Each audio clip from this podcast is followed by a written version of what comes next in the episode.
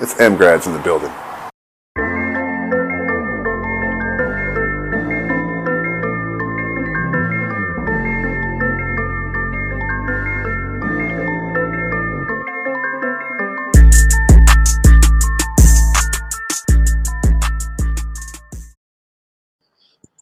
What's up, everybody? It's your boy M Grads in the building. We got a special guest with me today, Mr. Jamal Crawford. Jamal Crawford is joining us um, via uh, parking lot with his, and uh, we will probably be joined by his son a little bit later. So um, this conversation is very good. So Jamal, what's going on? What's been going on, man? Schooling, remote schooling, working out, you know the usual. How you getting through this COVID stuff, brother? How you how you getting through? Well, now honestly, it's like um we kind of my wife and everything, we got it dialed in. You know what I mean? Before it was something like the adjustments and just going, but now I got it. So so we got the schedule, the routine and everything. It's just blocking times and and, and figuring out. We got a, a younger one who's not in school right now. She's four. So she's a handful, you know what I mean? So we got to keep her occupied while the kids, the older two older ones are in school. That's crazy. How is it? How how is um? I don't want to say retired life because we know that's an insult. Um, What, what were you gonna say? What'd you say? Exactly. How is uh, exactly? How is uh? was the waiting game? I should say. Like, what? Are we, why are we doing this again too? Like, I, yeah, talk to me. To be honest, I don't think there's enough uh value for vets. and I think that's with any field. You know what I mean? Like I think if you were a, an actor, right, and and you know you're getting to the to the, the business for the first time, you want to be around other actors or accomplished actors, people who are going to help your journey and help your foundation for what you're doing. And that's in any field. If you're at Microsoft, you want to learn from people that's there. You're not just going to walk in there and think you know it all, and they don't want to. You know what I mean? So I think the value of vets is underrated. And if you look at all the vets that are out the league right now, it's, it's, it's alarming, to be honest with you it's alarming. It, it's deeper than what's going on. It's like it's alarming that like, why there are not more vets in the league. Now, why is it you think that's happening? Um. Well, Why first off, I, that's the case, I'm not. I'm say? not sure that. I'm not sure. There's a lot of like. We need more basketball people in basketball. I mean, you say it all the time. That's just the truth. We need more basketball people in basketball. That's just the truth. They don't know what it's like to be in that locker room. They don't know what it's like to have guys like Udonis Haslem, who may not play a second, but his his value is is immeasurable. We can't even measure everything he's bringing off the court. Me personally, I didn't learn to be a pro until I got Kendall Gill and Charles Oakley and Rick Brunson and Scottie Pippen, like all these pros, to learn how to dress, how being on time is being there two hours before practice starts. You know what I mean? Like all those little things that go into being a pro. And, and that's when I learned Greg Anthony. Those guys showed me the ropes. That's when I learned. I feel like I grew up to be a professional. man, those are names. Those are names like that. I that people are gonna be like, who are they?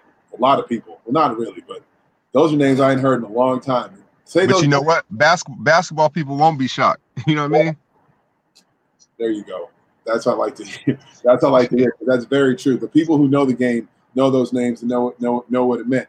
See, Jamal. The funny thing is, is that it's not the funny thing, but I like to have people on my show who had different journeys. Right. because everybody knows the superstar journey. You know, you're the number one player. You know, like not everybody, but like it- it's a vast majority that like most of the top five, ten guys, like usually, usually, Hmm. usually just have Yeah. it, you know, it's all set out for them, you know. Talk you went to Michigan because I remember you you started rocking with me on Twitter when I when I when I gave out your story. And Yeah. was Yeah.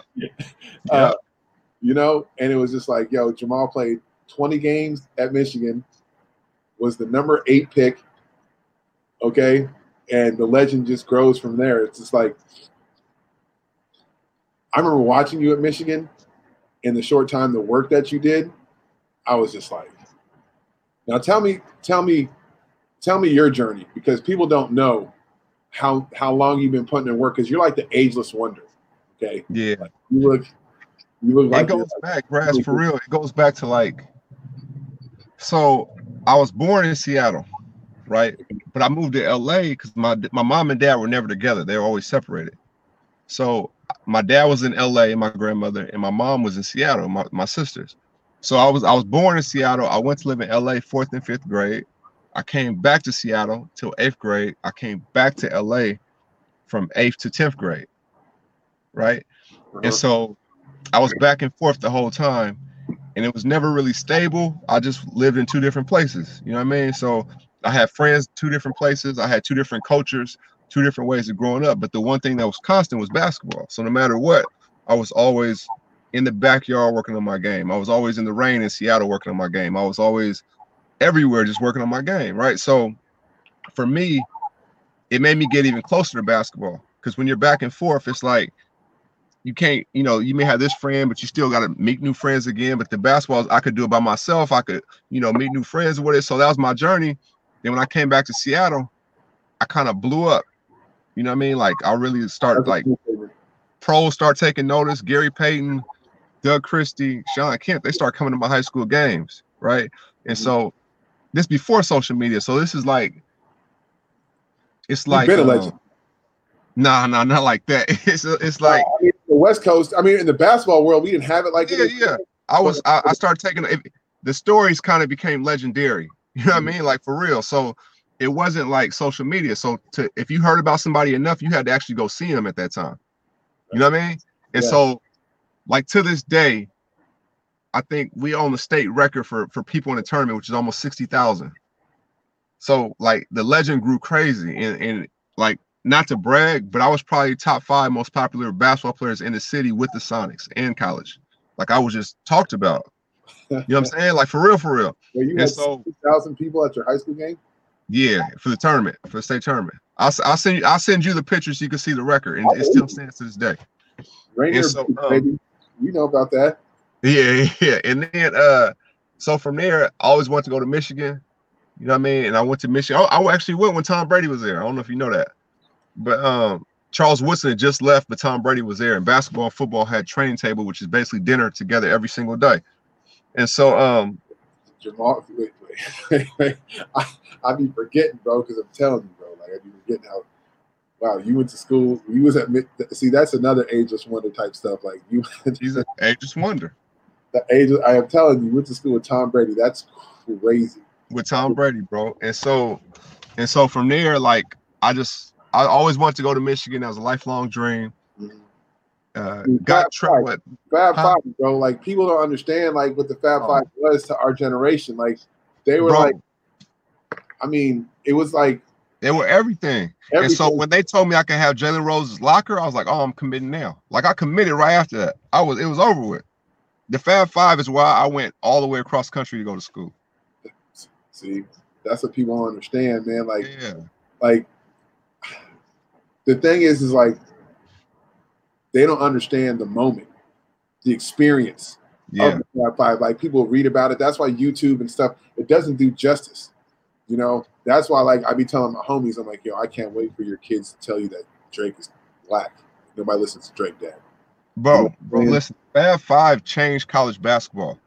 You seen five true freshmen go from high school to the national championship with swagger, baggy shorts, bald heads, black socks, black Barclays. Like we ain't never seen nothing like this, bro. Nothing. Then did it again as the sophomores. Thank I was like, I, like the book, The Fab Five, written by it. Mitch Albom. I, I read, read, it in one day. I read it in one day. Fam, fam, fam. I started the whole book in one day fam, I started it. We were going. To, I remember. I'll never forget. We were in an AAU tournament, bro. We were in an AAU tournament. Okay, and that's one of the very few books I've ever like, like that. I just sat down. Okay, Mitch. Oh, that's crazy. You say that. that I still have that. Yeah. So I bought that book. Right. I was reading some of it somewhere, and I was like, "Yo, this book is amazing." And I had to get. I, I, I had to, I leave. So I went to the bookstore and I bought that book. And we had an AAU tournament in Vegas, and everybody knows from LA. You know what I'm talking about? The AAU tournaments, the Vegas tournament, right? So we went. We were driving, bro I read a hundred and something pages in the four hour drive, and yeah. then we to the hotel. I went to the hotel and finished that book, bro. That book was so amazing, bro. Just the story. Oh, bro. Hey, I was so I was so intrigued and entrenched in that book. I couldn't set it down, so I read it in one day. The Fab Man. Five, true story. I'm telling you, bro. Like I could say, hey, um, yes, I thought I was the only one, bro. That no, no, no. So that's why I went there. I went yeah, to Michigan bro. because of the Fab yeah, Five yeah, I, I, was never, but that's crazy. So, were you a Prop 48 or something? No, no, no. I was good. I was able to play right away. But you just played 20 games and you were just like no. So what happened was I put my name in the draft in high school, right? And because remember, I'm telling you, all these pros come to my games. They're like, man, you can make it. They didn't say put my name in, but I want to test it out. But I pulled it out. I pulled it out before you actually had to turn it in, and they try to like penalize me for that. Oh. And then they oh. said I was getting improper benefits in high school, so they messed with me. So only I only played 17 games, bro. 17. And I played 17 games, and I was the highest pick to ever be drafted that high and play a few amount of games before Kyrie did it because Kyrie played less than I did, and I think he was number you know yeah, one or two. Yeah, yeah, that's funny. And then the next year, not I mean, not his his story is completely different, but you only played one year, right? Yeah, I only played a half a year. White chocolate was there. Oh yeah, yeah. yeah. they told him you got to you got to go. Gotta go. yeah, they made you ride out. That's completely different, but yeah. So and then, bro, you, how old you got to the league? Twenty. Yep. Yep. 19 20. Yep. I wasn't legal yet, bro. I was 19 or 20. I was one of those. Oh, that was 1990, what? 19. No, I came in 2000. 2000. Yeah, I was in 2000 draft. So, all the stuff that you've done, because it's funny, because like, I remember you. Who were you talking to? You said that you're like, yeah, I don't, I don't play. I never worked out like, like that. And people are like, Jamal Crawford never. So what, so what did you just sit at home? And it's just like, no, fam. I played pickup for Period. hours every single day. Every single day of my life. I didn't have a trainer. Okay. And then when I, he said, when I got one, it's like, you're like, I get it, but like, I'd rather play. Yeah. So my thing was, my whole thought process on that, to be honest with you, bro, was because back then, like coming up, we didn't have trainers at, you know, 10, 11, 12 years old, whatever, right? Our trainers were the guy, the old dudes we were playing on the park. And it was like, no, nah, you can't just get the ball. You got to cut. You can't just get the ball. Go rebound it. You got to, you know what I mean? Like that's how you learn how to play. yeah That's how we learn. Yes. So for me, I play at the park. I played everywhere. And the way I saw it was, okay, if I do a move on this chair, right? Yeah, the chair is going to stay there and I'm going to do the move, but that chair is not six five, six six, athletic and can move. So it's not really realistic to me. So I'm going to do what I'm thinking of and trying to work on against live action pros. So for me, I'll see what works and what doesn't. And then I'll, I'll, I'll like make my game that that's the foundation from there. Like, okay, I can't do that move right there. Oh, on this side of the court, I can do this. Oh, this, you know what I mean? So that's when I start breaking the game down in a different way. That's all it was. I was still working. Obviously, I'm a gym rat, but I was doing it in a different form. Exactly. Exactly. So like some of the moves you do, it's like yeah, I, I the same scenario happened in pickup, and I'm just like same thing. You know, like hey, I wasn't thinking about it, and it's the same way I play. But yeah. like that's crazy because you've been a walking bucket since you got to the league. since you got to the league. You know, bro. Go ahead. It's crazy because I came in as a point guard, but when I first came in, it was like positions. It wasn't like now, right? So you either play point, you play shooting guard, whatever your position was, that's what you did. And you stayed in that box. So once I started scoring a bunch of points, it was like, oh no, he's a two guard. So then I became a two guard and I just started focusing on scoring. That was my job. Now it's like a whole different, you could it's, it's blurred lines. Ain't no positions. You know what I mean? It's just dudes that can make plays now. So it's a whole different game now. Well, the whole changing of the game, what do you know? Tell me what you think about this because I think the changing of the game happened was that big dudes, 6, 10, 11, because I remember when I was in high school, there was this dude, rest in peace, uh, Ronnie Griffin, six nine, okay, shot the three, wanted to be a point guard, would had crazy handles, okay, like crazy handles, but everybody and was a, he was he literally made himself a point guard, six nine, okay, yeah, right, Louisville, he was ahead of his time. Cold. That's what I'm saying. Ahead of his time. Mm-hmm. And everybody was like, hey, get, get to the block. Get to the block. Stop trying to dribble. You, and then they weren't looking at what this man was doing. Right. He was amazing. But right. at that time, it's like, so I think that big man, we have to go to the block, right? Because I was I was a center. Whatever. we have to go to the block, right? When we get the ball. Because guards would be out there dribbling and stuff like that. So, and they'd only pass to the, to the guard. So big dudes are like, yeah, the only way I'm gonna get the ball is if I hone my skills. Right? That's how I look at it. So it's like I got to be a guard because guards don't pass the big men, which right. I think that a big man makes the guard's life so much easier. But a lot of for sure, a lot of a lot of guards don't understand that. They don't think that. It's like, but um, with the changing of the game and the positions, like, what do you think that's done for? Is that a, do you think that's a good thing or a bad thing, or does it even matter? Or is it about time? See, I think I like some of the changes and some of the changes I don't. Right. So I like the changes that now you encourage bigs to be able to bring more to the table and just be on the block. They can come down, they can shoot threes, they can, you know, whatever, they can show their skill set. So they're working on different things because they know if they work on it, they'll get a chance to do it, right? But I don't like how everybody's searching three pointers. The three pointers not for everybody. Thank you. You know what I mean? Like I, I don't like how we don't value the mid, the in between game, the pull up jumper, right. as much. I don't like that part of it. So, um, I don't like how possessions don't matter as much. Because to me, that kind of takes away the competitiveness of the game. If you know, like, oh, I can miss five threes in a row, I'm gonna get five more. It's like, nah, you got to make this three right here because you're not gonna get to shoot another three. Like, you know what I mean? Like, so I don't like that part of it. But the game itself evolving, people love it. Obviously, it's bringing a lot of money, a lot of revenue, and you know, guys are, are loving playing. If I'm a guard in this era, I love it because there's no rhyme or reason. There's remember how Iverson and Stephon Marbury were getting criticized for being point guards because they were scoring so much? Man, I was I, I was gonna bring you know what I'm saying? Yeah. So it's if I'm a guard, I love this era. Even a big because you get to do more. So for them, I guess you know they're having fun with it. I mean, speaking of AI, because you're talking about you came in as a point guard you moved to two guard, yeah, and then that's like okay, Allen Iverson, his famous quote hey, AI, they've been talking. Larry Brown said he's probably going to put you at the two guard next season because you score a lot of points at the one. Allen Iverson said, if you put me at the two guard, I'm going to lead the league in scoring. And that's what he did. That's what he did. 11 seasons, 10 seasons. And, uh, and changed, he changed how, like, think about it. Because at the time when he came in too, it was a big man's game. You look at Duncan, you look at Shaq, look where the championships were going right? And so when you get a guy like AI and he didn't win a championship, but even taking a team like that as the leading scorer that small to the finals, that was like winning. You know what I mean? And, and don't forget he lost to a dynasty, Kobe and Shaq. Like, and come on, game, the only team to win a game in that whole playoff, bro. I know the Lakers. That was my rookie year. I know. like I know. Right, that was the only person. That's why he stepped over Tyronn Lue because it's like I beat y'all. This is my 48 game one, bro. I had I this is no lie. My mom was on here. She'd tell you. I had 35 pictures on my wall of Allen Iverson, just cut out some magazines, all on my wall in high school. He's had he's had more influence on my game than I would say any player ever. Just the way he played, crossovers, the pull-ups, crossovers, the, the ball handling. Like he's had more influence on my game than anybody else. Bro, AI, see, and that it, he's another culture hero, icon yes, to, to sure. our generation. Like the stuff that he went through to get where he was, and then he goes to Georgetown. Yeah. And they couldn't give him they couldn't give him player of the year or anything, so they gave him defensive player of the year twice. I'm gonna tell you something I ain't told nobody.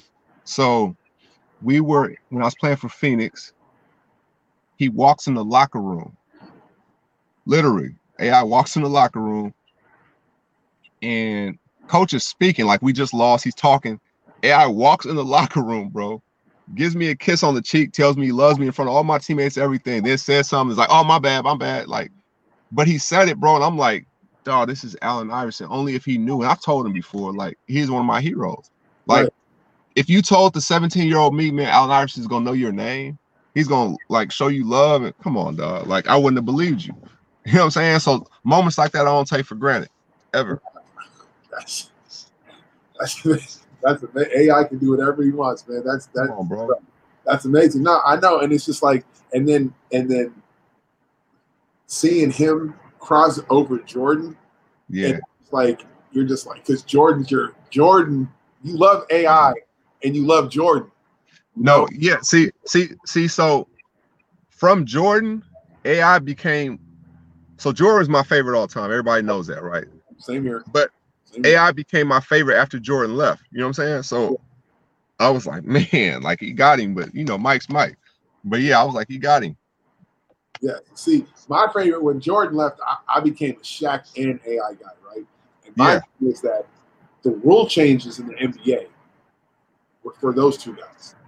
They Shaq were AI, and people don't people don't they don't they can understand Shaq more than they can understand Allen Iverson. Yeah. But like the defense, the crossovers, putting zones in, the zone that, that was all for Shaq and AI. Yeah, like I, I'm not sure. To be honest with you, I'm not sure we'll see anything for a while culturally like AI. Oh no. no, no. Like he had little, he had like everybody, white, black, everybody with cornrows, tats, and oh, he, the reason I started getting tatted like that, like he culturally, I'm not sure we'll see anything like him. He literally brought the streets quote unquote hip hop. Period. To the and he brought it to your front door. Period. And he was pretty much saying, "This is what, this is what society. This is what I am. This is where this, I come yeah. Love yeah. it, love me or not, love me or hate me, You're gonna you're gonna accept me, one or the other. And he's just, and it's like he's a, he's the definition of a little guy.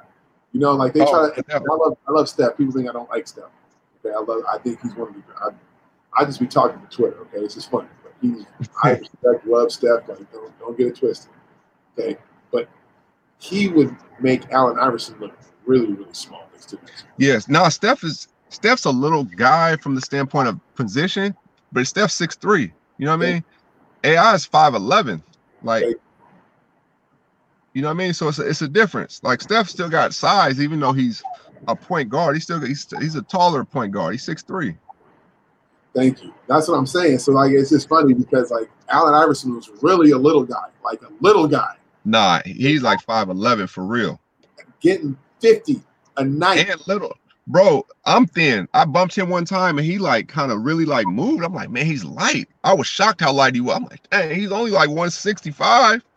Bro, and, and going to the cup every night against the fearless, four times the size. You know what I'm saying? Fearless, grass, fearless, fearless, and every night, no fear. I love man. I miss. A. I met. I remember one. I met him on my birthday in New York. He was outside the club. I'm not gonna say what happened. He's outside the club, and I was like, "Yo," and I was with Shabazz, and I was like, "Yo," and I was like, I tapped one of his boys, like, "Yo, can you tell?" And then uh, he walked over. He's like, "Yo, you the rookie?" Shabazz like, "Yeah," and I was just like. I was like, yo, man, we get a picture, bro? You're, you're Allen Iverson fan. I'm sorry. Can I get a picture with you? And he took Allen Iverson, bro. on my Instagram, bro. Like, that was like, I was so on 10 after that. Like, and I don't ever get starstruck. Like, probably the only person I ever get starstruck, I haven't met him is Shaq because, like, Shaq is Shaq is Shaq, dog. He don't get talked about enough with like top and, top players ever. We see. I had this discussion with KD. I discussion with KD. KD said it. He was like, "Dude, Shaq is the number one overall pick ever."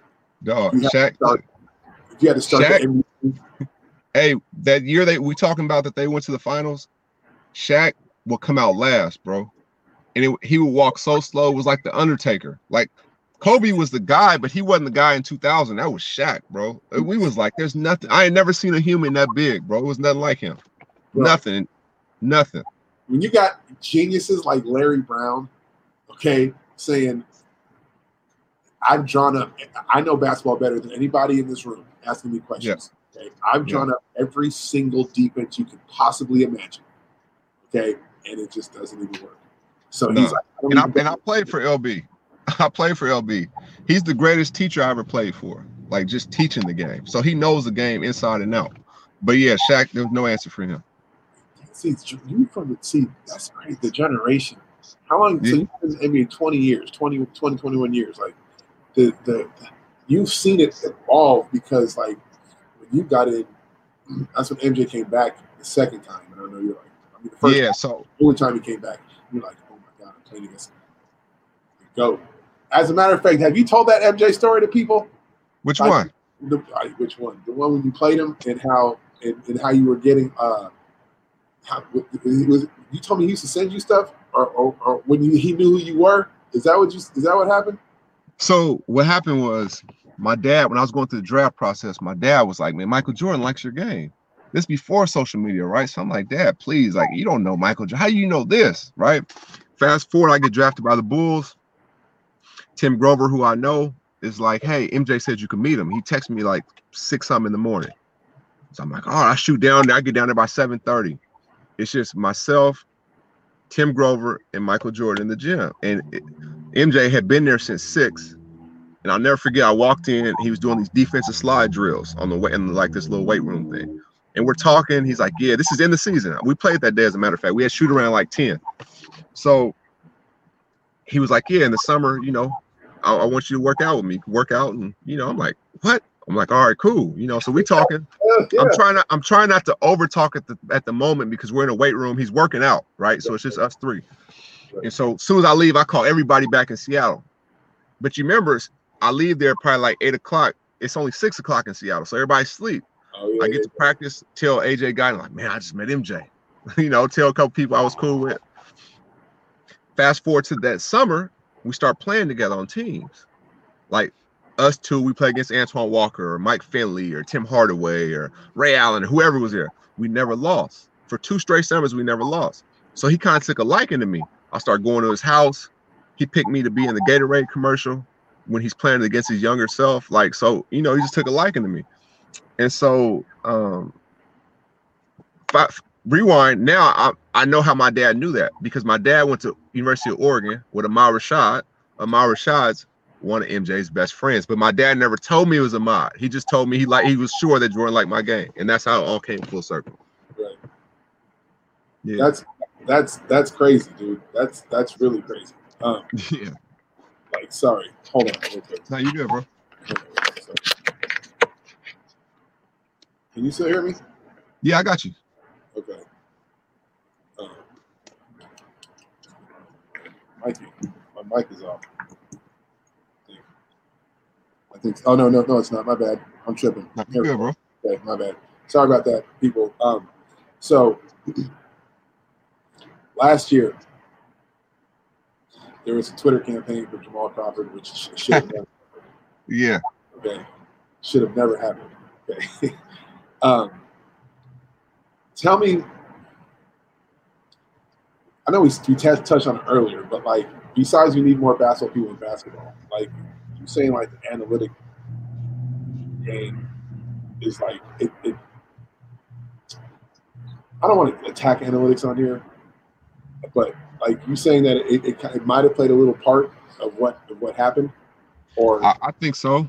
I think I think it was two reasons to be honest with you. I think it was I don't really fit into the analytic machine. Number one, and number two, I think age. I think you know that's just what it is. You know, and but, the age thing I really can't fight because I can't change that, right? Well, so it really comes down to you trusting your eyes.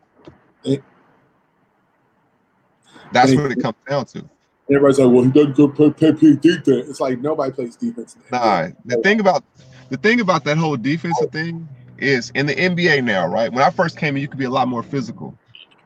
Very few. There's probably less than five people in the whole league who can stop somebody else, and even then, they're not stopping them. They're just playing good defense on them.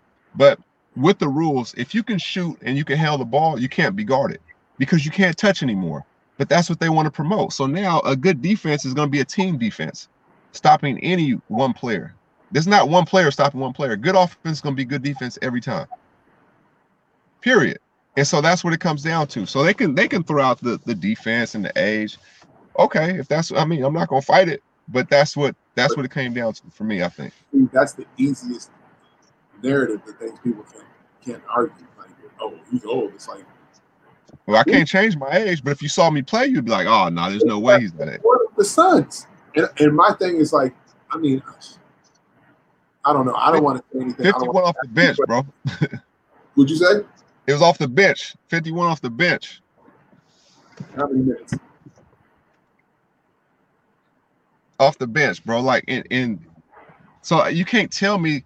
You know, it's crazy if somebody else scores forty or fifty right now. Right now, today, they're gonna say oh, he's a star. Oh, he's an all-star. Whoever it is. Oh, he we look at this guy. He shouldn't be on this team. He don't deserve this. I score 50 and can't even get a job the next year. Like I'm not saying I have to be that. Like that's not backwards. There's not something wrong with that. Hey, need more basketball people in basketball because it's like there's no way, especially as good of a teammate, quiet as bro. And and I won teammate of the year. I won teammate of the year the year before. And I was more proud about that than ever winning any six mans because that's like truly about somebody's character. Like they want the best for their teammates more than they do for themselves. And I thought that was really dope to win a award like that. I didn't even know they had an award for that, to be honest with you. How many times you win six man of the year? Three? Three. Yep, three. That's just crazy, bro. That's that's uh, that's unbelievable, man. I didn't even know you won teammate of the year. And then they go. Yeah. Think about it. If you win teammate of the year, bro, for your own team, that's like a big thing. Like, man, that showed he was really down for us. To win teammate of the year, the whole league, and your peers voted on that, like, come on, bro. That's self-explanatory. You ain't got to talk after that. That's very that's very true. So have there been any like has anybody reached out? Because i know i know you don't i know you want to end on your own terms and i know you, you still feel like and it's not like you know the fighters you know i, I got one fight left in me but no yeah, like, yeah no no no. You're not you weren't putting up six. You know what i'm you know what i'm gonna do grad I, you know what i'm gonna do? I'm gonna send you video of me playing recently when we could play five on five and i'm gonna just send you a couple clips and you tell me what you what it looks like to you just you. You you be the judge of that. But now to answer your question, they haven't really reached out. My agents reached out to people, but they haven't really reached out. Everybody's saying the same song and dance. It's early in the season. We're staying patient. We're trying to wait and see all that. So I, I mean, I'm not tripping. I feel like it's a win-win just from the standpoint that if at worst case I'm here with my family and, and, and spending that kind of time, and then if I go, I go play. You know, so it's it's a win-win for me. I mean, yeah, I feel you. So, okay, let's just say two, three years when, when Jamal is done after 25 years in the NBA playing. Yeah. What is Jamal trying to do after that? Where where where, where we see Jamal Crawford doing? We, we, we the, the same thing, the same thing I've been doing as far as giving back, being in my community, but then I want to be in basketball. Like I want to be um, helping run a team, helping lead a team as far as um, in the front office. Like that would be uh, the ultimate goal for me. I would say. Uh,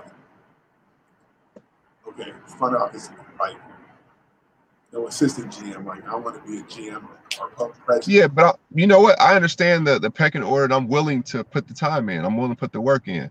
But the end goal would be a front office, and uh, eventually, you, of course, you want to be that. But I have, I would have stuff to learn there as well. You know what I mean? Like I'm not above that but I, eventually you want to be you know leading something but i will work towards get there any any great leader was a, a good follower once upon a time because they had to learn you know what i mean? I, am sure i got learning to do with that.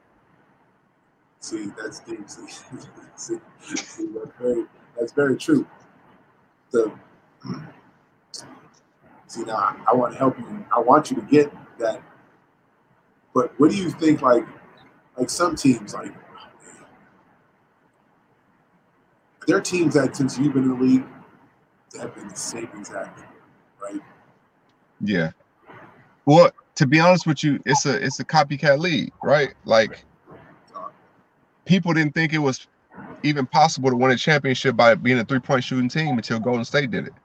Golden State does it, and now everybody wants to do it. You know what I'm saying? So it's like I've seen teams change, but I, I don't see them changing for what they believed in. I see them changing because somebody else did something and it worked, and now everybody's trying to do that. So, if you got a franchise, I'm not even going to name names. I don't want to get you in trouble. Not in trouble, you're girl, but I don't want to right. be like that.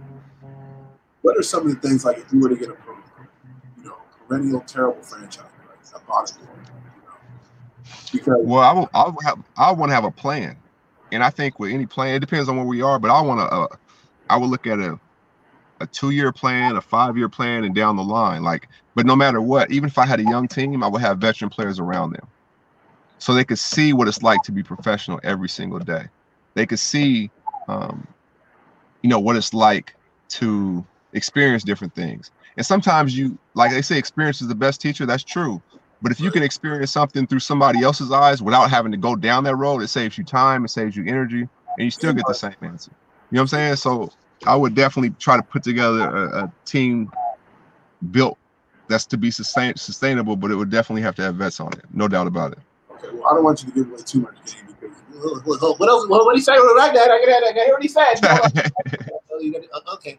No. Yeah, I'm gonna stop right there. I'm gonna stop right there. Yeah, right. Okay, let's let's stay on the topic of vets because, like, you know, I know a lot of guys. Right? I'm not trying to do that.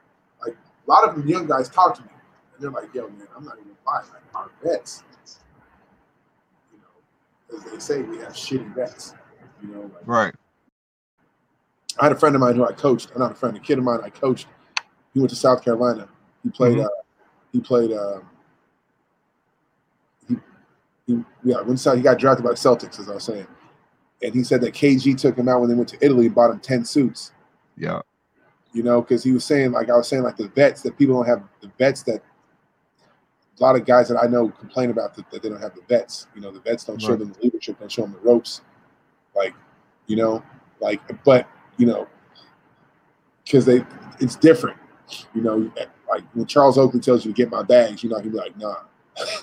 Right. No, you're gonna get those bags. Yeah, exactly, exactly. Like I remember when I went to, uh, I was with BD one time when when he was at the Warriors, um, and they were about to leave a training camp, and I was in the locker room with them. And uh, when we left, he was like, "Yo, Monta." Monta's like, "Yeah." He's like, "Make sure my bags make it to the bus." You know, and Monta was like, he picked the bags up and took them to the bus. You know, it's just like a lot of guys be complaining about that. Man, I ain't taking nobody. I ain't. Right. But they don't want to do the rite of passage. But it's like sometimes it's like they do stuff for the vets, and the vets don't be looking out. Now,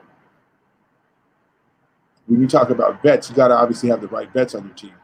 Obviously, Yeah, you yeah, you don't just get vets from the standpoint of all they have experience because I mean there I've been on teams where there's not so good vets. You know what I mean? So that goes both ways. Like being young, especially in sports, being younger doesn't mean you're better, and being older doesn't mean you're wiser, if that makes sense. You know what I mean? Like just That's because you have experience doesn't mean you're wiser either.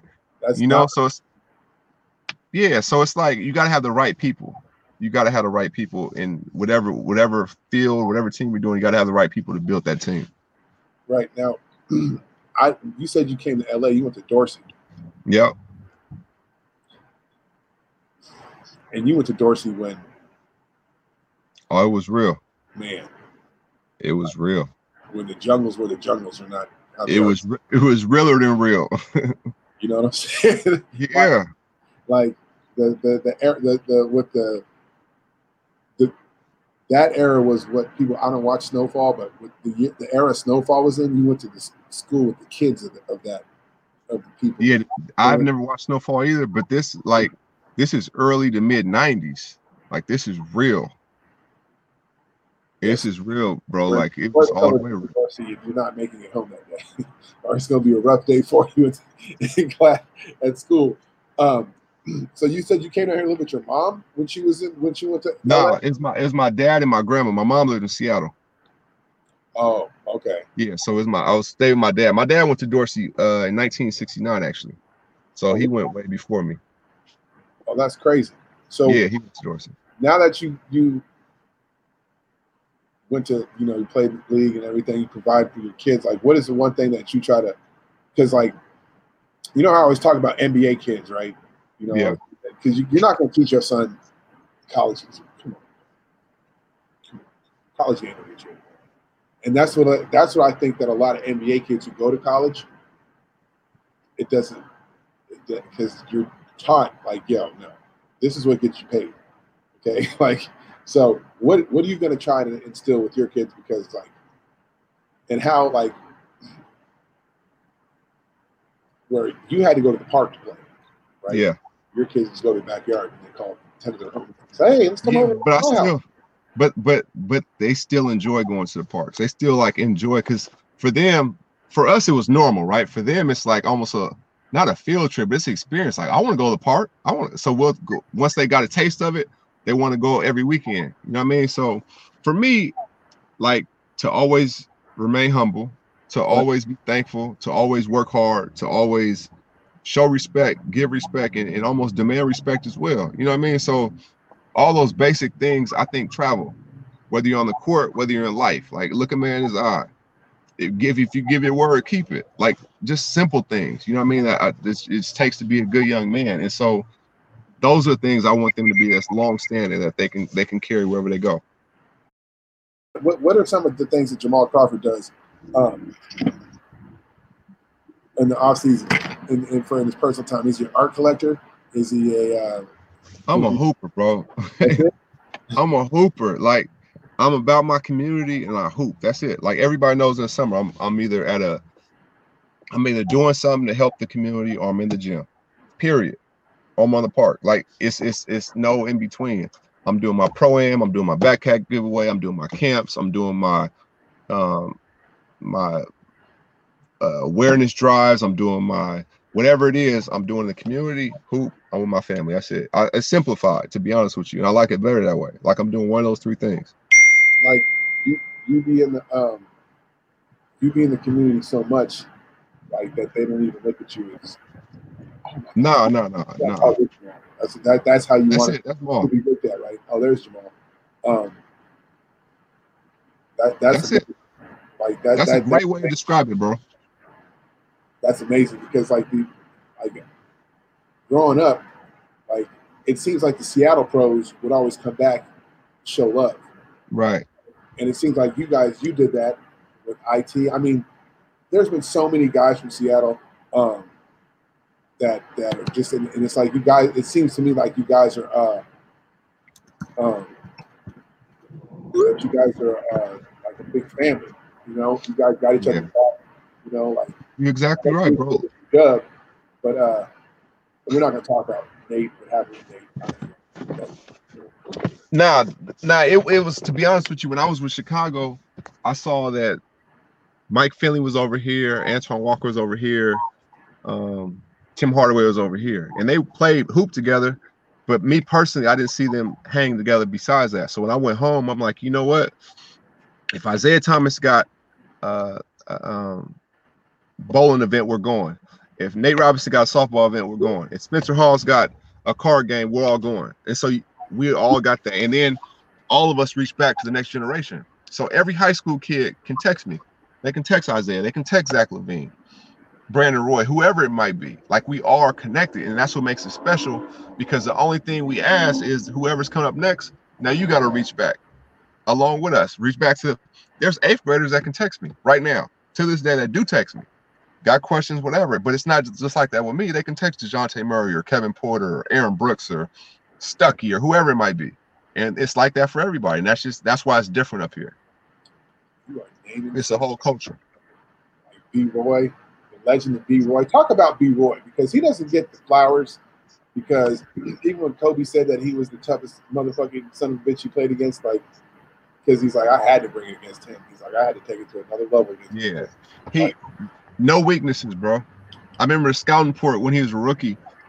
If you ever get Quentin Richardson or David Lee on there, asked them what I said when we was about to play Portland. I'm like, he can he can go right, he can go left, he can shoot, he can post up, he can pass, he can. I said, man, they said you talk you talking like he's Jordan or something. Like he ain't got. I said he ain't got no weaknesses. He can guard, he can do, and he played like he had headphones on, bro. He played at his own pace. You couldn't speed him up. You couldn't do nothing. He's more athletic than you think he is. He's bigger than you think he is. He's stronger than you think he is. He can shoot better than you think he is. Like he's just, he was that deal. He was that deal for sure. He deserves all his flowers. All right, so let, us let's, let's switch the subject because people are going to want to probably hear this first. Talk to me about that trade that happened yesterday. It was unexpected for me because personally, you had heard that you know James wanted to go to the Nets, and usually it doesn't work like that. Like a person may want to go somewhere, but it don't happen where they end up going somewhere. You know what I mean? And they kind of settle for something else. He end up going to the Nets. And so for him, I think he's happy. I think Kevin's happy. Uh, for Caris, I think he'll get a chance to spread his wings. I think he'll be an all-star in Indiana. Uh, you know, Jarrett Allen obviously will be one of those big guys that play a long time, that have success. Obviously, they got to figure out the the big situation in Cleveland. You know, so I was shocked more so than anything. I'm interested to see how it works with Kai, Kevin, and, and James, because them is three unbelievable talents. So now it's about meshing them and blending them together. But the NBA keeps it cracking. We know that. It's always something. always. So a lot of people are upset. I don't care what James did, to be honest with you. Like, I don't really care at all. I think that he uh, he's James Harden. He does whatever he wants to get out of if he doesn't like being there anymore. He, I don't get why people are upset. You as a vet, person who played in the league, um, I mean, you're a star status of James Harden, but as like you're respected. You're very, very, very, very, very respected uh, in the uh, in the game of basketball. So, what do you think? Like, this is from a player's perspective. You be honest. What do you think? Do, do you think? What do you think James handled? Do you think he handled it? Oh my God, he was he he he hung Stephen Silas out to dry. Oh, there's Tony. Hold on, Tony. We're talking about something real quick. He said, "What up, Tom? What's up, boss?" He said, "We we, we hung Stephen Silas out to dry." How do you think he handled that situation? Or do you? Yeah. Or is it like man? Nah, to be honest, like obviously he handled it he handled it how he saw fit but as a teammate obviously you see cousins uh, comments you see john wall's comments obviously they felt some way about it you know what i mean and that situation whenever somebody wants to leave i don't see it always going to be you know peaches and cream it's going to be some some hurt feelings either way it's going to be something that say he he wanted to leave and he ended up staying there that disconnect still would have been within the locker room. You know what I mean? So either way, it was going to be something that wasn't going to go smoothly once it became out in the media. And now everything's out in the media from the standpoint that, you know, before you remember, like back in the day, if somebody said something, they would have to wait the next day to see the reporter to clean it up. It's like now, Grad, you could hold a press conference for thousands of people immediately if you feel like it. Exactly. Totally. You know what I'm saying? Like you ain't got to even wait till the next day. Now you can hold the press conference now. So there's so much instant access. Like now, I don't even really read the papers unless I want to catch up on something. But through Twitter and through social media, I find out instantly what's going on. We was so getting media trained. We was getting media trained in high school. Right. Twitter. Like you know what I'm saying? When I was coming up, Twitter was by, it was booming back then. So we was getting media trained on like, look, bro, whatever you tweet, they're gonna take that as ain't no coming back. Game. Yeah, yeah. like yeah. and now like you you really you really starting to see like and you know some players are doing it on purpose and some players are using it as a good platform, but it's definitely the media is definitely way different and it's way more accessible. It, it, and to be honest with you, it kind of gave the power back to the players from the standpoint that now you don't a reporter don't have to break something. You could break your own news and say, "Hey, I'm going here now." You know what I'm saying? Like you can break whatever you want. You're holding a press conference every time you speak. Twitter has made it. Twitter has made it. That's why I think that every athlete should have a Twitter. Just, just, and even if they don't want to tweet and do on it, just so in case like something does happen or something yeah. gets said. I didn't say that. no, I wasn't. Bro, you remember? you know what's crazy is yeah, you could correct it immediately. You remember Me? like when you like when you was about to be on TV on the news for five seconds, you would text 10 different people. I'm about to be on the news channel 5 at 7 p.m. I'm about to be on the you know what I mean? Now you're doing that to thousands upon thousands of thousands by one by one tweet. It's like a big group text, right? For everybody. No, exactly. Exactly. Now, when I remember, I don't know if you had to do this high, when you was in high school, Jamal, you my, my same age, but like, I had to sign a permission slip, okay, to use the internet when it first came. Oh, out. wow. You know what I'm saying? like, I can't I can't say I did that one, guys. They let me in there. They let me in there. My biology teacher, well, you were in Seattle, so that's a completely different tech tech tech world than Louisville, Kentucky when I was in high school. Like my teacher was like so my biology teacher took us because it's like this is better than science, guys. You guys have no idea. You're about to get information. That's what is this guy talking? You know, bro, you know what's crazy though? When I used to go on the internet back then, because it would take like 10 minutes to watch a 10 second Allen Iverson clip. I would like the dial up, it took a while to load up, but it was still was dope that I could see the move. Like if I missed this game, because it's only Sports Center, it wasn't NBA TV and all that. If you missed the game or didn't see the highlight, you could dial up and watch it, but it took like 10 minutes to load a 10 second clip to, just to see his crossover one time. You know what and I mean? And can't nobody answer the phone. Yeah, yeah, yeah, yeah, exactly. It's like the dial up, bro, for real. Yeah, that was crazy. That was the worst, bro. That was you had to get another line you know, yep. like bro, yep. that, that, that, these kids have no idea. Oh but, man, they bro, they could watch whole movies on their phone. They could do anything immediately. But please, Jamal, okay. Growing up with your with technology and your kids, and you trying to say you're trying to keep them humble. They don't ask uh, for a trainer, do they? Like when you try and sell them stuff, they don't be like, "You don't know what you're talking about." no, I mean, oh no, no, no, no, no. I, I, I, I'm just dad, like for real. But my oldest, my oldest, obviously he gets it more. My youngest, it's just dad talking to him. So my best friend who coaches at college at the University of Washington, you know, and basically my nephew is his son. He trains both of them. I don't even say train. He works them out. He works them out, and I jump in the workout with them. You know what I mean? So they see the speed I'm going at. They see what I'm doing, and it becomes more realistic for them. So, and he knows he sees the game like I see it, so he knows exactly what he's showing them. And sometimes just hearing it from different somebody different from your parents, it, it resonates a little bit differently. Like Kyrie came and watched my son play. I coached him. He came and coached with me. And Kyrie was like, "Man, you got game, but you you gotta stop over dribbling." And my son was like, "Yeah, you okay? I got you." I'm like, "Man, I done told you so many times to do it one move and go, but you you hear from Kyrie, it's different." He started laughing. You know what I mean? So I'm his dad. You know, hey, you know what's you know what I could you know what I could ask you because I played with Zach at UCLA. Yeah.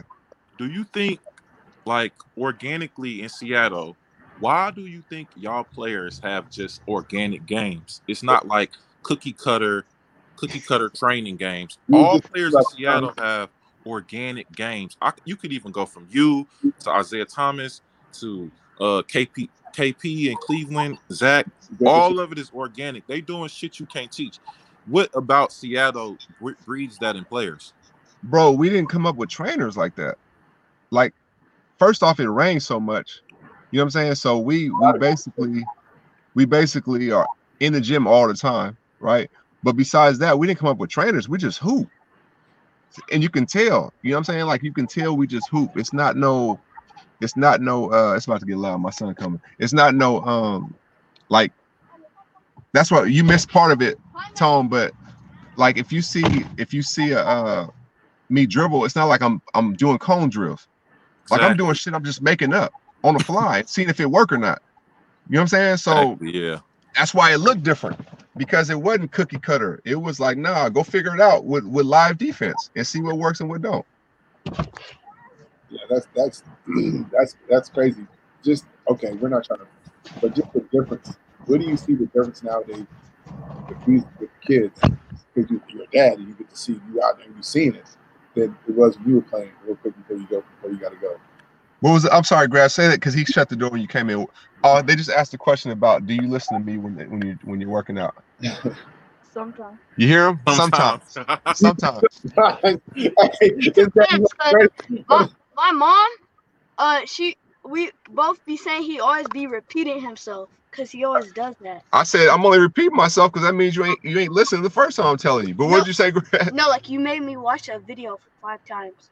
You see, I make him watch video to, to break it down his mind, and then you get it. What'd you say? Exactly. Yeah, you repeat stuff. Yeah. What'd you say though, Graz? I'm sorry. Hey, you got, little man, you got a you got an advantage, little man. You got an NBA pops, bro. You, your, your pops is a legend. So just hey, know you know what's funny though, bro? The uh-huh. players that he looks up to and like, like watch me growing up. Like he loves LaMelo. I'm like, man, LaMelo was watching me growing up. Like, so it's funny to, to see it go full circle. You know what I'm saying? Yeah, it's crazy. Oh, so. Hold on, what did you say? Because he's in my like my dad mode, so it's like dad, and I see him every day, so like. Uh, see, uh, exactly. No, I feel you. No, that's funny. That's funny because Michael Jordan's kid's favorite player was B.J. Armstrong. see what I'm saying? Because I, I see uh him play all his games all the time. No, yeah, that's so I don't even need to watch videos. I don't need to watch videos of him no more. I seen him play all the time. I, I watch you play games. All right, all right. My bad, Graz. What was the question? I ain't gonna interrupt no more. Got, I don't even remember the question because little man was giving us was giving us uh, the inside scoop on why he don't be listening. Yeah, he did. Why he don't listen to me? You know what's crazy? You know my pops used to make me watch you, Jamal, all the what? time. How What's that, bro? Pick and rolls. Because I was that's crazy. So he was like, "Look, watch how he come off pick and rolls." He said, "If you don't, if you don't roll fast, he's never going to see you."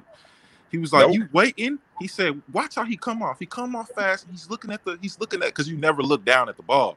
And he was like, "He was like, he one of the only players who never looks down." He was like, "If he never looks down, he can he can always see you because I used to wait on screens. So he was like, "Look how fast, look how fast he get off that. If you yeah, don't you gotta, fast, you got to roll, bro. So I used to have to watch. I used to have to watch you all the time. And he was like, "These are easy buckets." He was like, "Look at this. These are easy buckets." And he was showing me like what you used to do with Blake, how you used to get Blake off the quick roll. Yeah, I used to get Blake in the short roll for like touch shots. Like I used to have to. I used to watch that with my pops all the time. That's that was just crazy. That's crazy, bro. Because the pick and roll, think about it, it's been around for 50 years and nobody's ever really figured out how to guard it. So if you have two good pick and roll players, like you can you can chop up the defense and you can have them guessing. And then when they think it's just me and you in the pick and roll, now I'm looking weak side to that three point shooter over there. Now they're really guessing. You know what I'm saying? So it's just it's just simple things in the game. And another person that hates using pick and roll, I'm telling them is him. I'm like, man, when you get to the NBA, it's only gonna be hate pick and roll. I don't hate it, but I'm a better isoler. I'm better See, iso. it's I got thought it's good, but but you gotta have to use the pick and roll because when the play breaks down, it's just gonna be you. Yeah, I use pick and rolls a lot, but Oh. I just like iso. he just like the ice one. He's still young. He's I young. use it- Yeah, when I- I- he, when he when he get older and he see when people get longer, you gonna have to do I'm like, I'm stuff like, man, look, I said if you can master the pick and roll, and he's good at it, but I'm like, if you can master the pick and roll right now, I said by the time later on, it's gonna be like, man, I've seen everything you could possibly throw at me in pick and roll. It don't matter. I have a pick and I use a pick and roll almost every play. I just iso off it and pass it or just go to. He's talking to the ISO king, and he's trying to explain to me why he ISO. yeah, I know. I Something. I used to. That's Jamal Crawford you talking to, little man. Like Yeah. you, This you know, you know, hey, Jamal, quick question, real quick. Good question. Your handle, bro. Like that's It's not God, bro. That's nobody's teaching. Like you, you God, learn. bro. No, I can't. Like my best friend who I was talking about the coach, he said, "There's one thing you do I can't explain to nobody." I said, "What's that?" He said, "The way you dribble." Man, It's never. It was never drills, bro. It was like it. And this is no lie, y'all. Like I really feel. I was thinking that today when I was working out. I really feel like the ball is connected to my hand. I really, really feel like that. Like when you walk, you're not thinking left foot, right foot. You're just walking. That's how I feel when I have a ball, bro. I feel like I can do anything, like literally anything. At the hey, and the crazy part that I know it's God, I could do anything. I can dream it up in my head and I can immediately go do it. Like it's no practice. I can dream it up and go do it. Like my best moves, I've never even showed the NBA. I was waiting until I made All Star. I have ten moves, bro, that would shock the world. They were the craziest moves ever, but I never pulled them out. Now, now they're just now they're just in the vaults, bro. They're the, they're the Prince records, man. They're just gonna be in the vault. bro. bro, we we gotta let those go. We can't let somebody buy those. The only person, the only person I'm gonna pass them to is my kids, man. But he, you know, that's later on when he's ready. He's not ready right now. have most of your ain't never seen it. You haven't seen these group. And my my oldest, they gotta they gotta wait for him. So That's how- the thing. Okay, so what we gonna do? We gonna we gonna say we gonna we gonna definitely use this as a clip. So we gotta get Jamal Crawford to the All Star game so he can I knew that was coming next. these ten moves. I don't know, we gotta get you back, and then we gotta get you the All Star game. Yeah, let's let's get one step at a time. Let's get me back first, and we'll go from there. Like that's, that's Yeah, and you know what's crazy? Like, cause growing up, we had Lou Will. Like that was like our Yeah, in Atlanta. Will's. Lou Will Shout was our guy. Like it was just natural. Like when I got to UCLA on the West Coast, what you was doing in Seattle was kind of like what Lou Will was doing with us, with being accessible and just being organically cool. And like Right. that, you could see that on the floor. Like you could see how you communicated with your teammates. And when it comes to your handle, it's just certain people in this world who just can pick up a ball and it just happens. It ain't no trainer, it ain't no nothing. I don't think I've ever watched you play and you did the same move twice in a row. No, not you won't, bro. Like That's insane. I Right. truly, bro, and it's not even bragging. Like I'm being as real as possible. Like I truly get so excited when I get on the court because I don't know what I'm gonna do, and that's so exciting because I feel like I can pull off anything. But for example, I know y'all seen the play where I threw it through my legs to Blake and he windmilled it. Yeah. That was that was in March, bro. Go back and look. That was in March. Me and Blake got together when we was having open runs in September, right after Labor Day. How guys all get together with their teams, and it was September. And I said, Blake, you think if I do this move, you can catch it and dunk it? And he was like, the timing's looking. Say, yeah, I could do it. Boom. We never talked that. We never talked about it again. Six months goes by, and I've had this play in my head since I was eight years old. Right? I want to do it at Michigan. So I'm like, man, okay. So I, I get a steal. I look back, it's Blake. I said, oh, this is the moment. I said, if I mess up, then they're gonna laugh at me forever. But if I pull it off, it's never been done in the game. So I look back, I did it, and I I did the, the alley oop to myself, and I threw it back over my shoulder. And when I turned around, I was like, Blake, just catch it, just catch it and dunk it. When he caught it and windmilled it, it was over with. So if you go back and watch that clip, he's grabbing his chest when he runs back to timeout. like you really did it. Like we haven't talked about this in six months, never practiced it or nothing. That's crazy. So like that's crazy. those That's those plays like that. Blake, I saw Blake do. Well, this is when I really noticed that Blake is an unreal athlete. He did yoga with Kent Cottage, Okay. and that's that was my yoga guy. And I walked in like 30 minutes early and was watching this dude do yoga. And I'm like, this man is really an unbelievable athlete, bro. It was nothing he couldn't Bro, do. it was the hardest worker. I couldn't believe it. When I've got there, I'm like, when do you have time to shoot commercials, bro? Like he was in the gym so much, in the weight room so much. I'm like, when do you have time to shoot all these commercials? He was the hardest worker, bro. Like for real. He took it serious. That's that's that's, that's, that's yeah, Jamal. Your handle is, is legendary. Nah, that's that's God, bro. I don't take no credit for it because I, I honestly don't know how it happened. Like I always kept the ball with me. Like when I'm nine years old, you know, I'm going on the airplanes. That's my one carry on. I'm sleeping with the ball, all that. But I don't know how it like developed to that point. That's why it's just God, bro. Like for real, I can't explain it. And to be six five like that, like that's God, man. Yeah, man. So if you don't understand, you six five. They think you like six two. Like no, you're six five with the. No, I'm six five, bro. Like legit. That's With uh, God, bro. Like for real. I'm thankful for that. That's the strength, like that. I, man, so man, little man, little man got handles. What you talking about, Mr. Ice over there? Little Mr. Yeah, he Ice. does. got- I'm gonna send you some. I'm gonna send you some clips of them. Right now, they got a rank. I'm not even into the whole ranking thing, but they got a rank. I think 25th in the country for his grade. But But that's older grade. I know, I know. But I'm just saying, like, so yeah, he got handled. I'm gonna send you some stuff on the grad. Okay. I like I, Tony, I like Tony, you on Twitter, talking. bro? Yeah, I'm on Twitter. Okay, I'm gonna follow you, bro. Yeah, I like I like the way he talking though. Yeah, no, little Nah, man, he- little man's not impressed at all. He like, I, Nah, I have better handles now though. yeah. Those did. are like okay handles. He said I got better handles now. That was okay handles. like But I'm, I'm gonna see you some stuff on him, bro. Okay. Well, hey, I know you guys got to get to going. I want to thank you so much, Jamal, for your time. Come on, bro. You're You already real- know. You already know. Uh, anytime, anytime. We'll do it again. Yeah. Hey Tony, Oh, is that your is that your Twitter, your handle right here? Nah, it's 32, but yeah, it's, it's just like that. Okay, I'll I got you, bro. right now. Yeah. Okay, for sure. all right, Jamal. All right, little man. Man, hit me, bro. I'm gonna see. I'm gonna see that footage too. Oh, definitely, Both definitely. me, me and him. I'm gonna send you both of them. Okay. All right, bet. Do that. All right, for sure. All right, All right. y'all. All right. All right, peace. And that was Jamal Crawford, ladies and gentlemen. Thank you so much. He gave us a great full hour of the show, uh, and I, I mean that was amazing talking to him. He was telling us like, he was telling me like, man, like, talking about playing with Allen Iverson and stuff like that. And it's just like Tony, like, I never in a million years thought that I'd ever be able to just call Jamal Crawford, and be like, hey, get on my podcast. He's like, all right, cool. It's just like that's how Twitter has just made it. You know what I'm saying? How it's like, Jamal just one of those organic dudes, man. yeah, bro, he's What it is like, he organically cool. He studied the game. Mhm. It's like he just one of those guys who you just know. And like me playing with Zach, like the way Zach would talk about him, you just knew that he was like one of the realest dudes out here. And and you've never heard a player even almost remotely say anything bad about him. no, It's just the level of of a guy he is. Like that's just a great dude in general. It's it, it, he's I I'm just happy that he came on. He said he could only do 30 minutes. He just gave us an hour, so Fact. that was that was lit. Um, And he was cold. huh? And he was cold. Oh man, bro. Jamal It's a was travesty. I didn't want to say anything because he was on, but now he ain't on, so we can talk.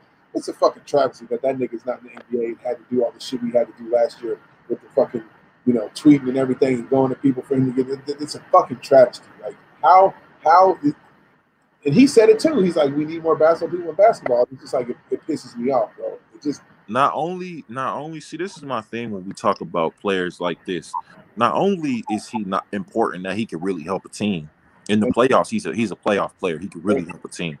But if you if you pair him with a young guard he could change the trajectory of somebody's career dog. Like you know what i'm saying? Like we're not even the whole conversation, Tony, because that's what we was talking about. yeah like you know what i'm saying? I'm i'm i'm i'm, I'm mad i missed it but. Jamal Crawford can change the trajectory of somebody's career. Thank you. Because of how he can mentor somebody, how he can, because he's been through it, and he's one of those guys who can talk to anybody and anybody can relate to him. That's not something that come around every day. Thank you. You know what I'm saying? He's not somebody who comes around. He's not a basketball player that just pops up every single day. That's a special. That's a special talent, and that's a special person. And you can see it when now he's nurturing these people in Seattle that he don't got to do that. You know what I'm saying? But it's it's it's who he is as a person. And if you can tell, if you can sit here and tell me somebody who's played basketball for a long time that that ain't important to a locker room, because sometimes your mental is really, sometimes your mental is just really fucked up, and you need that old head to be like, look, boss, this shit ain't the worst. And I think that's what that's what Jamal Crawford gives to a locker room, bro. And I think, in all honesty, he he deserves to be on a roster. Like if if if Tyrese Maxey saw Jamal Crawford every day, that would change the tra- trajectory of his career entirely. He's a whole different basketball player in two in two or three years. Oh, see, that's what these. You're exactly right. I mean, I don't even know what to say. That's that's you're exactly right. Like if if if if Jamal Crawford was with Tyrese Maxey or somebody, or even LaMelo Ball, like somebody like that, like bro, so many niggas. Anthony Edwards, it's so many niggas he need to be in front of, bro. So many basketball players he need to be in front of, bro. And it's like, cause, cause what what it is is grads is we talk about. like, I mean, just it's just so many teams you could put this kid. You could put you could put Jamal on, and he and he just helps kids, man. He helps kids, and he just he grows the brand of the NBA. I think that's what people don't understand about some of these guys. Like it's certain players who can just really help the brand of the NBA, dog. And it's it's organic, man. And I'm, I don't think people understand how hard it is to find that organicness in a player who people just respect. Like that shit is hard, bro. Like Lou Will is another one that's like that. Like I respect Lou Will just as a person because he didn't pull me to the side plenty of times and said, Tony, you tripping. You know, he he changed the trajectory of my life plenty of times, even after basketball. Right. So like, like it's impossible for people to be like, you know, that there he's not needed or that's not needed or maybe he don't play defense. Like, come on, dog. What are we doing? What the hell are we doing? And it's like Tony was like in this, we weren't in the con, he wasn't, he missed the first couple, like 30, 40 minutes, but it's like he's saying the exact same shit that we were talking about. Isn't that crazy? Isn't that crazy? Man, but go ahead, Tony, because you're right. Go ahead yeah, it's just like you know what I'm saying. when you say we need more basketball people in basketball, that's just what it is. Like, and it's frustrating. It's frustrating that somebody who really love basketball, who's really a part of it. You know, I really like the kids. I watch the kids. You know what I'm saying? It's like, it's frustrating when people just don't know. It's just like, you got bruh calling, you got you got Shawty calling Kyrie property. Like, bro, bro, what I'm are we doing? Like, great segue, Tony. Great, great segue, bro.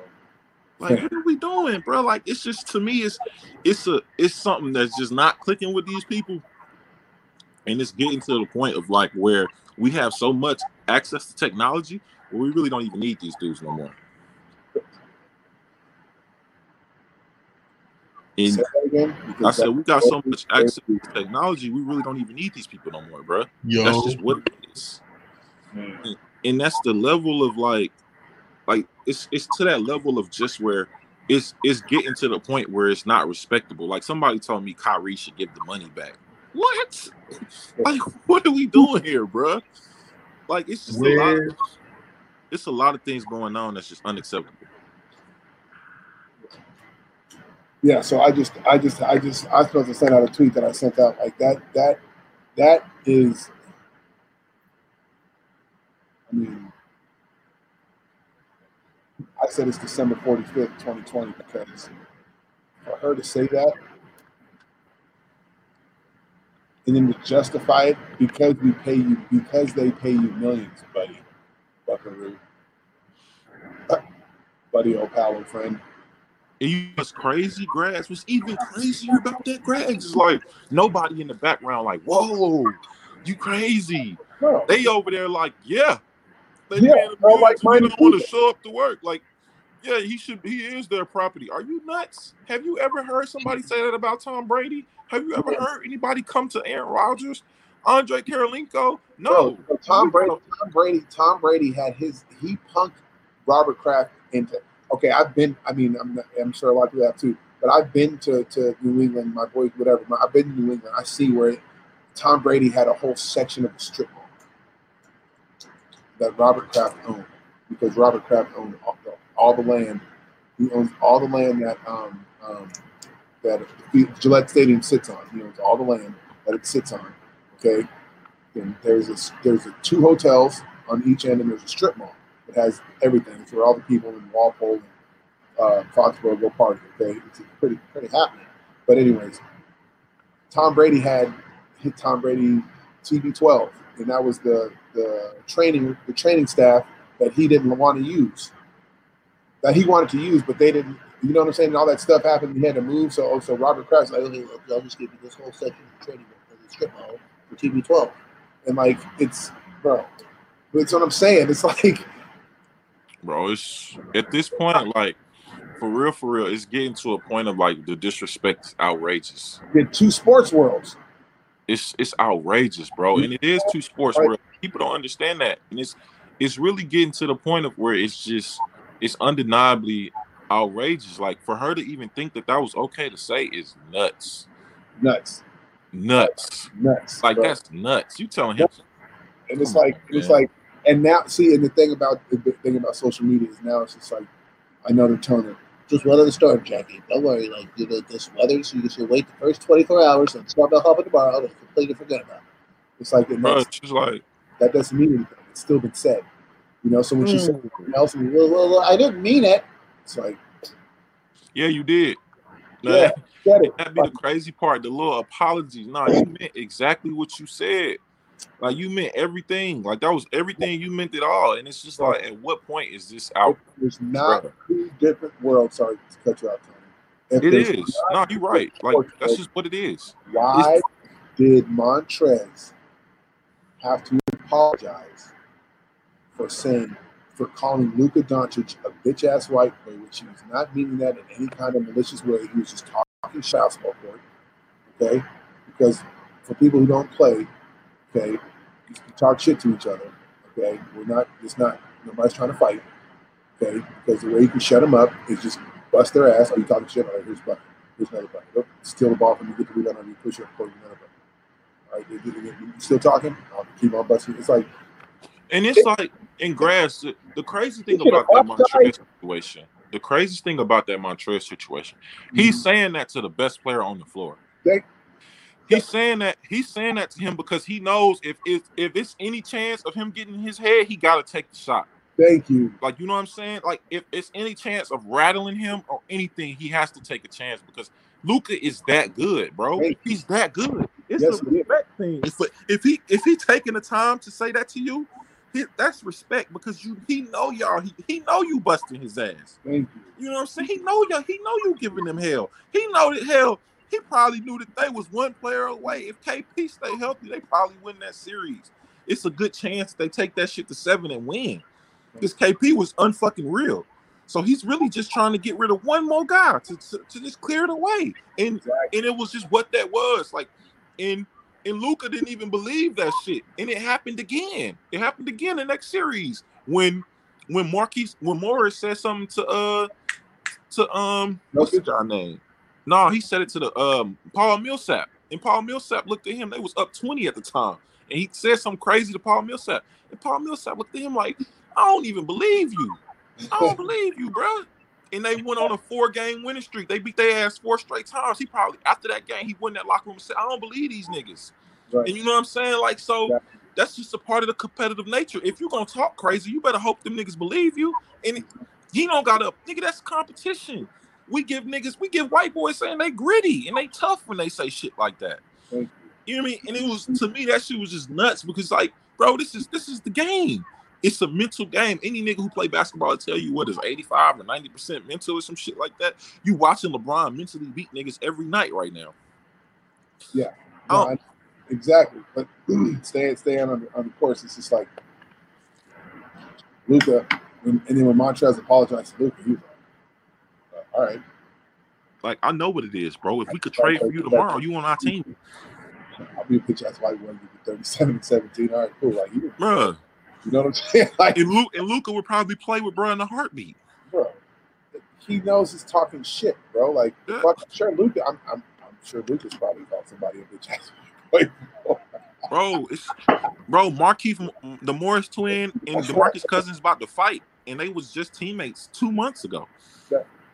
Exactly. like, they wasn't gonna fight. You know what I'm saying? Like, hey, like, come on, bro. Like, bro, get out of here. No, I, I get it. I just, it's just there's a lot of things that like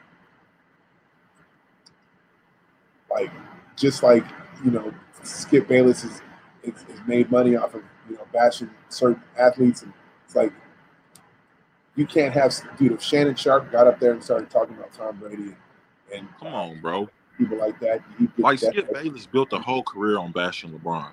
and my and Michael Irvin and the Cowboys it's like it's like what we doing here, bro? That's what I'm saying. And like he he didn't make a career off basketball because I'm gonna give Skip credit. He was established before that. He Yeah, just that's true, that's true. platform. He Yeah. got a platform by attacking LeBron James and saying, Yeah. "I love Michael Jordan," and it's just like, bro, Michael Jordan is a big said about LeBron James. bro. and it's just like it's just like the dynamic is we're looking for a change. Okay, if there's going to be a change in the person who said it about Kyrie, they don't need to be hand slapped. Okay, but that person is quote unquote legend because of who her dad is. It's like that's not fair. To, that's not fair to Kyrie because Kyrie's being is getting malicious. You know, he's being the, the narrative's just going to keep getting worse and worse and worse because it's you know the narratives, and I'm gonna be, I'm gonna be 100 percent with you, grads. And you know how I am. The narrative is gonna be keep getting worse and worse and worse because he's never gonna conform to what people think he should be. Right. You know what I'm saying? It's just like when LeBron left Cleveland, they thought he was being like, I'm sorry, I don't know if I can say this on past clock, but they were probably like, oh, these niggers think they have too much power, and they burning his jersey, they doing all this crazy shit because he don't want to, because he not conforming to what white people think he should act like, or he should be grateful that we even giving him this platform. Like this nigga ain't worked his whole life for this. Like you know what I'm saying? And it, and that's what it is. And you know, as a black athlete, you have to take that into you have to take that in, into consideration. But it's just like at this point in Kyrie's career, why in the hell does he have to prove anything to anybody? Bro. Like he's done enough in his career. He's gonna be a Hall of Famer. You know what I'm saying? Yeah, bro. It's just like it's he's his resume, like, dude, come on, like like, all star, all that all, Like, bro. like, people know the ones who know know that he's come on.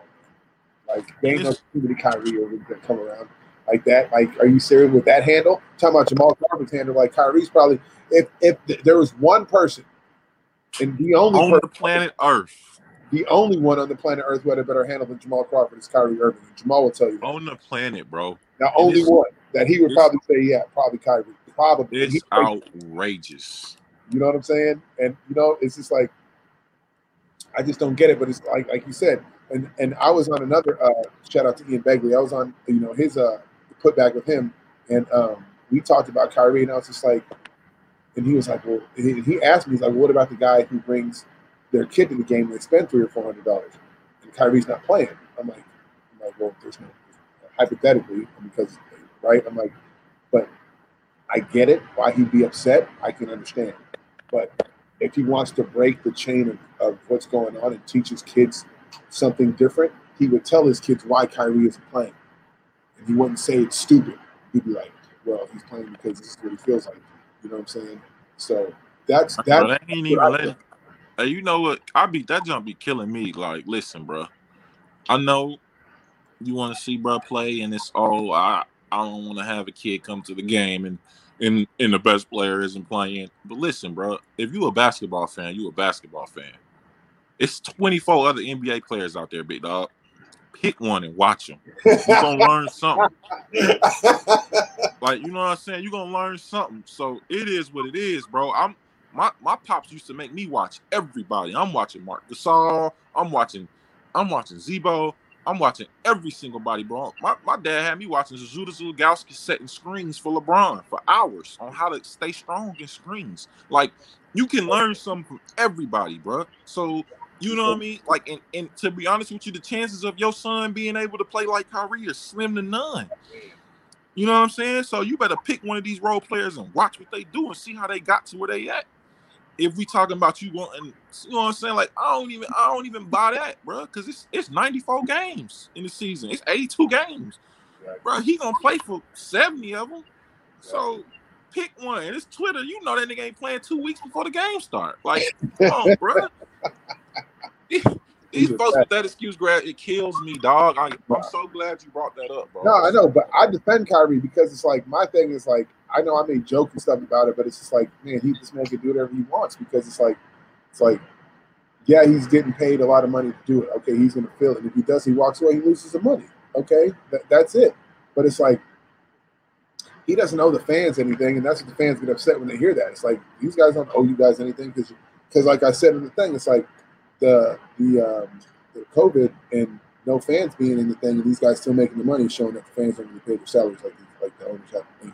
See, see, see, see. The owners would always say the fans pay your salary. That was probably true in the '80s and '90s before, yeah, pre Michael Jordan.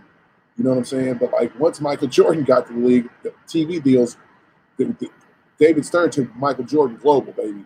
Like let's not crack, and he and he put it all over the world, and they loved it. They, everybody ate it up. Michael Jordan, you know. So like, man, them folks in China paying these players bills, dog. Right. So like, that's another thing that needs to be stopped. Said like, Kyrie, Kyrie is trying to make social change. You guys killed Colin, Colin Kaepernick for doing the thing. Now everybody in the NFL is kneeling, and, you see Black Lives Matter in the NFL, and it's just like uh, they call him everything under the sun, but a quarterback. Ungrateful, everything under the sun. Now he a visionary. Thank you, thank you. Now everybody's kneeling. Thank you. Come but, on, dog. But, John Calipari kneeling, bro. What we doing? Thank you. And it's getting outrageous out here, bro. I'm telling you. See, I see. We can talk about this for hours. The people are still listening. I'm gonna give Tony a chance, right? I'm gonna give Tony a chance because he got the floor because there's this kid named Sharife Cooper. Yeah, I mean, hold on, Tony. Can, hold on. I'm gonna give you the floor. We, we, because the people are still because you know people like to go away when you start talking about realness and racism. Yeah.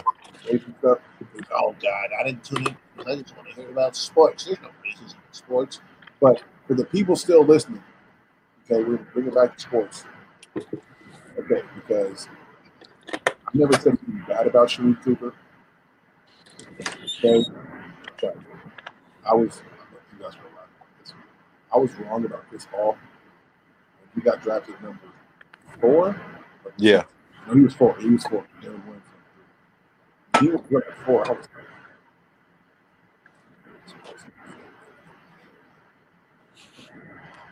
completed it. Completed. I thought that was changed after the first game. Um, so Sharife Cooper, I was like, man, I don't know, man. I still, I gotta see, I gotta see. And Tony was telling me, he was like, Brad, this that kid can go. I've been watching him since he was four years old. Blah blah blah blah blah, blah blah blah blah blah. Uh, Listen, Sharife Cooper, hold on, Tony. You about to get the floor. You, you, you, you, can say all the bad things you want to say about me. I'm give the floor to talk, talk shit because I deserve it. That little nigga is fucking nice. And he can go. And if I'm Sharife Cooper, I do not play another fucking game in college. I sit my ass down and go to the NBA. Tony, you got the floor. So listen, man. You know, I was fortunate enough to be trained and and have Sharife's dad work with me in playing basketball. Like he was one of the trainers who like, you know, really helped my game. So the thing about that I'll tell you about Sharif is Coop would have them in the gym at like 10, 12. It'll be late at night and they'll just be playing. And the thing that would kill me would be like, like I would see him play at that age, and I would be like, wow, like he has a lot he has a lot for a young kid. But he was he wanted to be so much better. And it was to the point where I'm a McDonald's All American and he looking at me, he probably like 13, 12. He looking at me like, you know, I really bust your ass. And I I got I got to coach him in the game. Coop was like, nah, Tony, you coaching today. And I got to coach him in the game in grads. And I tell him, I look at Sharife, he coming past half court. We up 30. I look at Sharife, I said, Sharife, hold the ball. Hold the ball. Don't don't score. Don't do nothing. Hold the ball. Sharife looks at me before he steps past half court, in and out between the legs, shoots a deep three, makes it at the buzzer, looks at me like, yeah, hold what? And that's when I knew, like that's that's when I knew Sharife Cooper was who he was. And I'm like, okay, he gets it. He knows who he is. It's it, it is what it is. And you know, I, I have been telling people at UCLA like you need to go and recruit him and Isaac Okoro because Isaac was playing center at the time when I had him but Coop was a big he was big on make, making players be just basketball players. But I had never seen a kid like oh I never seen a kid so physically imposing at that age like Isaac. He was just strong, stout. And I'm like, wow, this kid's this dude is big. He was real, real quiet. He didn't talk a lot. So when, when he got to high school and his swagger got there, I'm like, listen, it's over with. But with Sharife, the thing about Sharife was Sharife knew he was small. He understood he was smaller. So he played angles. He beats people to spots. He understands the game. He understands looking off to get passes through. He throws a lot of tough, questionable passes. but he's tricking defenses because he's looking one way, throwing the ball the other, left hand lobs. He has a lot of things in his game that can't be taught, and it's natural because of how about how he was raised in a basketball family. Ted Cooper's his sister; she was number one point guard in the country, McDonald's All American. Like he was raised in this, and I think that like I understand people will be like, you know, I don't see it. He's too small. This, that, and the third. Yeah, but if you go and you see it, then you know. And I think at Auburn, he's showing that. Like he's changing the trajectory of a whole damn basketball team. This team looks entirely different. And it's because he's putting people in his spots. He knows players and he really understands the game. And when a player that young really understands the game, you have to respect it. And I think that's one of the things that that's one of the things that really, really that I really, really love about that young nigga is that he really, really understands. Like I don't talk to Street every day, but I hit him and put little shit in his ear to make sure he on his on his on his shit. But he really, really understands how to play basketball, and you gotta respect that, grass. Like, and you and, and like how you saw him at Auburn, like you, you immediately understood. Okay, he gets this shit. Like, and he's one of those players. Like, he really, really gets this shit. And been getting plenty of texts like, "You was right about him. You was right about him." And I'm like, I don't even understand what the questions were because what he did in high school, you should really could have seen. But if when you see it in person, up close and personal, and now in college, they seeing it against elite athletes, they're thinking, okay, this shit is crazy. Now he did have that little weak ass dunk, but you know what I'm saying? Like, I give him credit for touching the rim. But like you know what I mean? The kid just really know how to play basketball, bro, and he having so much fun. And if you watch his Instagram story, he in the gym every morning at 6 a.m. shooting because he knows he's not shooting the ball well right now. He's one for 11 in these past few games from three, but you see him working on it, and that's like you got to give a kid credit for that because any a lot of kids would see these numbers and be like, man, shit, I'm out of here. But he's still he's still looking at it as if, hey, bro, I got a lot to improve on. And for a young kid, that is so important, man. And it's so important that a kid like that is at the point in his career where he's coming in eight games in or 12 games in or whatever, and his teammates are like fighting over who sits the bench so he can start, that'll tell you what kind of kid he is. Right. What kind of leader he is. It's natural for him. So like that's what you gotta understand when you're talking about Sharife is like he really come from basketball. Right. Like Coop was a basketball player and Coop played in parks he was cooking niggas. Coop will Coop will play me right now, and he gonna cheat just to get the win. Like, so like you know what I'm saying? Like, if that's what it is, it's on YouTube. They playing one on one. And another thing about it, grass is like Ja Morant, like Jamal Crawford, like Kyrie Irving. It's organic. Right. It is not no goddamn box cutter, jab jab, get to the spot because this is what the trainer told me to do. It's I'm playing basketball, I'm creating, and I'm here. And that's just what it is. Right. Amazing. Well, everybody, we want to thank you. Sorry for taking the two week hiatus. You know, I was uh, doing some things, but uh, I want to say happy 2021, everybody, and thank you for tuning in to MGrad's already told us. We will see you next week.